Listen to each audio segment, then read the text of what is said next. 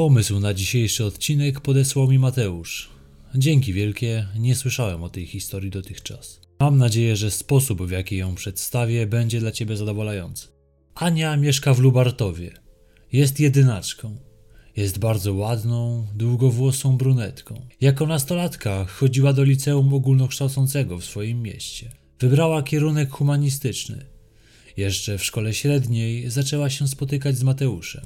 Chłopak jest jej rówieśnikiem. On również uczył się w liceum, ale o profilu biologiczno-chemicznym. Miał zamiar w przyszłości pójść w ślady rodziców, którzy oboje są uznanymi lekarzami w Lubartowie. Są jednocześnie właścicielami przychodni lekarskiej. Ojciec chłopaka, prócz tego, jest też radnym powiatowym. Maluje również pejzaże i podróżuje po świecie. Mateusz i Ania byli w sobie bardzo zakochani. Spędzali sporo czasu razem. Chłopak miał też bardzo dobry kontakt z rodzicami dziewczyny. Gdy przebywali u nich w domu, młodzi czasem robili im kolację. Piekli razem pizzę.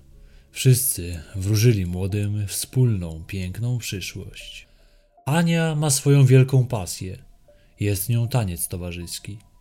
Przez kilka lat tańczyła w klubie tańca towarzyskiego Chochlik, który działa przy Lubartowskim Ośrodku Kultury. Razem z zamiłowaniem w parze szły też umiejętności. Z partnerem do tańca brali udział w turniejach zarówno na szczeblu krajowym, jak i międzynarodowym.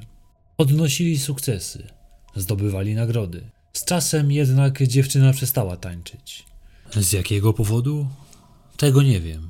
Być może Mateuszowi nie odpowiadało to, czym zajmuje się jego dziewczyna. Nie oznacza to, że przestała się interesować życiem klubu.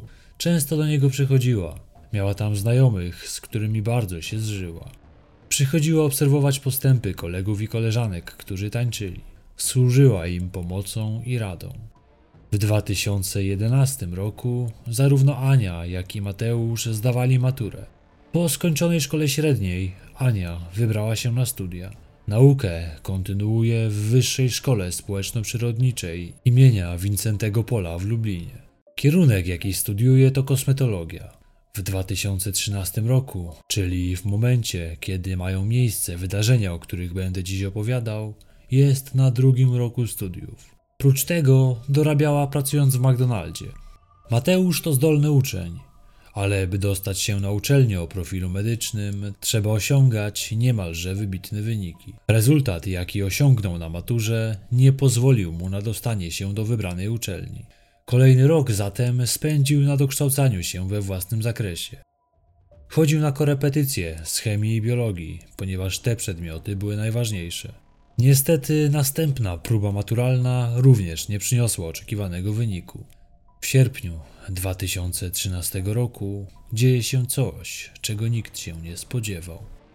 W piątek, dziewiątego sierpnia, około siódma trzydzieści, przechodnie i kierowcy w miejscowości Tarłów, która położona jest kilka kilometrów od Lubartowa, zastali szokujący widok. Młody mężczyzna rzuca się na maski przejeżdżających samochodów. Kierowcy czujnie hamowali, jednak ten nie dawał za wygraną. Została zawiadomiona policja. Gdy funkcjonariusze pojawili się na miejscu, udało się zapanować nad sytuacją. Okazało się, że mężczyzna był mocno poparzony. Wezwany został śmigłowiec, którym przetransportowano rannego do szpitala w Lublinie. Jego stan był ciężki. Jak się później okaże, miał poparzone czterdzieści procent powierzchni ciała. Co się stało i kim był ten mężczyzna? W tym samym czasie, gdy policja interweniowała w tej sprawie, straż pożarna gasiła pożar na jednej z okolicznych posesji. Konkretnie to w płomieniach stało auto Suzuki S X cztery. Pewnym było, że oba zdarzenia są ze sobą powiązane. Jak ustaliła straż, pożar nastąpił w wyniku podpalenia spowodowanego przez właściciela pojazdu. Posesja, na której trwała akcja gaśnicza, należała do rodziny K. Osobą, która doznała poparzeń, był Mateusz K., syn właścicieli budynku. To ten sam Mateusz, który był w związku z Anią. Przy spalonym samochodzie znaleziony został zakrwawiony scyzoryk. Dlaczego mężczyzna chciał popełnić samobójstwo? Tego śledczy dowiedzą się niedługo później. Niebawem w mieszkaniu przy ulicy Krętej w Lubartowie dochodzi do koszmarnego znaleziska. W kałuży krwi leży ciało młodej kobiety. Na miejsce zostało wezwane pogotowie, jednak nie było możliwości uratowania jej. Już nie żyła. Nie ulega wątpliwości, że została zamordowana przy użyciu noża. Miała rany cięte na szyi. Zginęła w wyniku wykrwawienia się. Ofiarą była dwudziestojednoletnia Anna S., partnerka Mateusza, który próbował popełnić samobójstwo.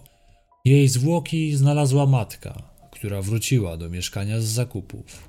Należało ustalić, co się wydarzyło. Poparzony mężczyzna był nieprzytomny. Został przewieziony do szpitala w Łęcznej na oddział poparzeń. Prokuratura zastosowała wobec niego areszt tymczasowy, mimo iż nadal nie odzyskał przytomności. Wszystkie okoliczności wskazują na to, że jest on zamieszany w śmierć swojej rówieśniczki. Jak doszło do tragedii? Okazuje się, że para jakiś czas temu ze sobą zerwała. Co było motywem zabójstwa? To mają dopiero ustalić śledczy. W dwa tysiące trzynastym roku Ania i Mateusz byli ze sobą już trzy lata. Związek, który pozornie wydawał się być udany, w rzeczywistości taki nie był. Od dwóch lat, to jest od kiedy Ania wybrała się na studia, mieszkali razem w mieszkaniu w Lublinie. Mieszkanie wynajęli rodzice młodego mężczyzny. Toczyły się już nawet rozmowy na temat ślubu dwojga młodych ludzi. Jednak ten piękny obraz zakochanej pary rozmywa się, gdy zostają ze sobą sami.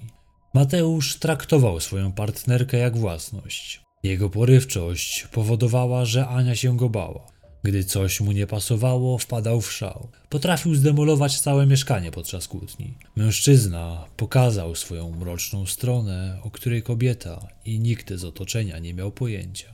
Miał manię na punkcie czystości. Kazał swojej partnerce myć ręce za każdym razem, gdy ta chciała go dotknąć. Dotychczas wydawałoby się wzorcowy związek Ani i Mateusza nie należał jednak do spokojnych. Często dochodziło między nimi do kłótni, a także do rękoczynów ze strony partnera. Rok przed zabójstwem doszło do sytuacji, gdy Mateusz dusił Anię w samochodzie podczas jednego ze swoich ataków furii. Wówczas w porę się jednak opamiętał. Szaleńczo zakochana dotychczas dziewczyna zaczęła coraz głośniej mówić o tym, że ten związek nie spełnia jej oczekiwań.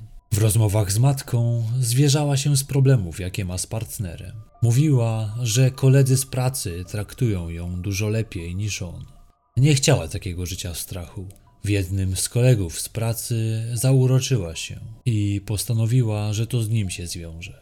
drugiego sierpnia dwa tysiące trzynastego roku postanowiła zakończyć ten toksyczny związek. Wróciła do rodzinnego domu i oznajmiła rodzicom, że zerwała z Mateuszem. Pozostało jeszcze zabranie rzeczy z mieszkania, w którym spędziła ostatnie dwa lata. Pojechała do Lublina, jednak jej były już partner nie miał zamiaru spokojnie przyglądać się, jak kobieta jego życia pakuje walizki i odchodzi. Wpadł w szał, jak często mu się to zdarzało. Zabrał dwudziestojednolatce telefon i powiedział, że będzie ją więził. Zamknął ją na balkonie. W jakiś jednak sposób udało jej się jednak wydostać.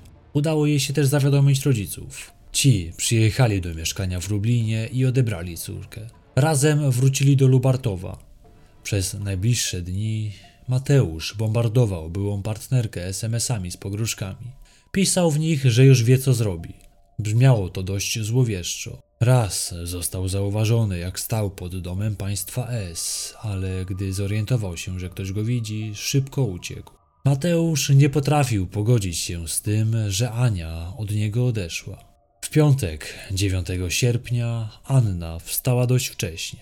Matka poszła do sklepu. Młoda kobieta została sama w mieszkaniu. Niedługo później Ania słyszy, że ktoś otwiera drzwi. Okazuje się, że Mateusz miał klucze do mieszkania. To on przyszedł bez żadnej zapowiedzi. Dwudziestojednolatka nie zdawała sobie sprawy, że to jej były despotyczny partner. Sądziła, że to mama wróciła, bo czegoś zapomniała. Siedziała twarzą do okna i próbowała sobie włożyć szkła kontaktowe. To wtedy Mateusz zakradł się i zaatakował ją od tyłu. Nie chciał niczego wyjaśniać. Przyszedł do mieszkania, by pozbawić ją życia. Wiedział, że wszyscy oprócz Ani wyszli. Uwieczniły go kamery pobliskiego monitoringu, jak skradał się pomiędzy autami. Nie było wątpliwości, to on był zabójcą. czternastego sierpnia odbył się pogrzeb młodej kobiety. Tragedia, jaka spotkała jej rodzinę, wstrząsnęła całym miastem. Na uroczystościach pogrzebowych zebrały się setki osób. Sprawca został poddany obserwacji psychiatrycznej. Biegli mieli ustalić, czy Mateusz K. był poczytalny w momencie popełniania zbrodni. Orzekli, że miał on ograniczoną poczytalność, jednak był w stanie kierować swoim postępowaniem. Ta opinia będzie miała wpływ na późniejszy wyrok. Opinia brzmiała następująco. Czynu tego dopuścił się działając w stanie reakcji dysforycznej, który to stan psychiczny w znacznym stopniu ograniczał zdolność rozpoznawania znaczenia czynu i pokierowania własnym postępowaniem. Co oznacza reakcja dysforyczna? Dysforia to stan, w którym osoba wyolbrzymia negatywne emocje. Doprowadza to do nieadekwatnej reakcji. To miało tłumaczyć zachowanie Mateusza. Sam sprawca twierdzi, że nie pamięta niczego z całego zdarzenia. W dwa tysiące szesnastym roku zapadł wyrok. Oskarżony na salę rozpraw wszedł uśmiechnięty i pewny siebie. Przekonywał sąd, że nic nie pamięta. Do tej pory Mateusz zawsze wychodził z problemów. Sądził, że i tym razem pieniądze jego rodziców pomogą mu uniknąć odpowiedzialności. Jednak nie do końca tak się stało. Za zabójstwo dwudziestojednolatki usłyszał wyrok dwunastu lat pozbawienia wolności, a także został zobowiązany do zapłaty zadośćuczynienia w postaci stu tysięcy złotych dla matki Anny. To jednak bardzo łagodny wyrok, jak za zbrodnię, jakiej się dopuścił. Choć sam Mateusz stwierdził, że jest on sprawiedliwy. Pół roku później dochodzi do nieoczekiwanego wydarzenia. Mateusz wychodzi na wolność. Został tymczasowo zwolniony z więzienia, ponieważ ma przejść poważny zabieg. Jego problemy zdrowotne to pokłosie próby samobójczej tuż po zabójstwie. Więzienny lekarz stwierdził, że stan, w jakim się znajduje, zagraża jego życiu i musi przejść operację poza murami więzienia. Uznano, że nie jest on przestępcą niebezpiecznym i nie ma zagrożenia, że popełni w przyszłości podobną zbrodnię. Innego zdania byli sąsiedzi, a także rodzina zmarłej kobiety. W tym czasie zabójca widziany był na ulicach Lubartowa. Sąd wydał mu przepustkę na dwa miesiące. Okoliczni mieszkańcy myśleli, że mężczyzna uciekł z więzienia. Matka Anny została jedynie poinformowana listownie o przerwie w odsiadywaniu wyroku przez zabójcę jej córki. Sprawa została nagłośniona przez prasę i wywołała niemałe oburzenie w społeczeństwie. Sprawą zainteresował się minister sprawiedliwości, Zbigniew Ziobro. Po jego interwencji Mateusz wrócił za kraty. Również Ziobro, nie zgadzając się z łagodnym wyrokiem, skierował sprawę do kasacji. Sąd Najwyższy przyznał rację ministrowi i skierował sprawę do ponownego rozpatrzenia. Sąd apelacyjny nie będzie prowadził procesu pod kątem zbadania winy oskarżonego, a jedynie zadecyduje o wyroku, jaki otrzyma za swój czyn. Mateuszowi grozi nawet dożywotni pobyt w zakładzie karnym. W marcu dwa tysiące osiemnastego roku wydany został kolejny wyrok. Sędzia zgodził się z tym, że sprawca zasługuje na wyższy wymiar kary niż ten wcześniej zasądzony. Zaznaczył, że wymagana będzie długa resocjalizacja, zwłaszcza, że mężczyzna ma nieprawidłową osobowość, która cechuje się egocentryzmem. Nie liczy się z potrzebami innych i nie ma żadnych zainteresowań. Niemniej sąd zwraca uwagę na młody wiek Mateusza. Wyrok, jaki zapada, to piętnaście lat pozbawienia wolności. Zatem na wolność mężczyzna wyjdzie w dwa tysiące dwudziestym ósmym roku, o ile nie zostanie wcześniej zwolniony, co często niestety ma miejsce. Od tego wyroku nie przysługuje żadne odwołanie. Dzień przed śmiercią dwudziestojednolatki przypadała trzecia rocznica ich związku z Mateuszem. Dla rodziców Anny zabójstwo było ogromną tragedią. Była ich jedyną córką. Ojciec dwudziestojednolatki po jej śmierci wpadł w depresję. Mateusza traktowali jak członka rodziny, a on zamordował ich córkę, a potem nawet nie przeprosił. Matka Anny w dwa tysiące szesnastym roku powiedziała, że rodzina nie otrzymała ani złotówki z zasądzonych stu tysięcy, które powinien wypłacić sprawca. Pani Ewa wspomina, że Mateusz w swoim życiu przepracował dwa tygodnie i to w firmie jej męża. Zatem nie spodziewa się, by dysponował jakimkolwiek majątkiem. Rodzice Mateusza również nie poczuwali się do zapłaty. Czy dziś sytuacja się zmieniła? Tego niestety nie wiem. Niemniej uważam, że wyrok, jaki otrzymał Mateusz, jest skandalicznie mały. Jakie jest wasze zdanie? Chętnie dowiem się, co macie do powiedzenia w komentarzach.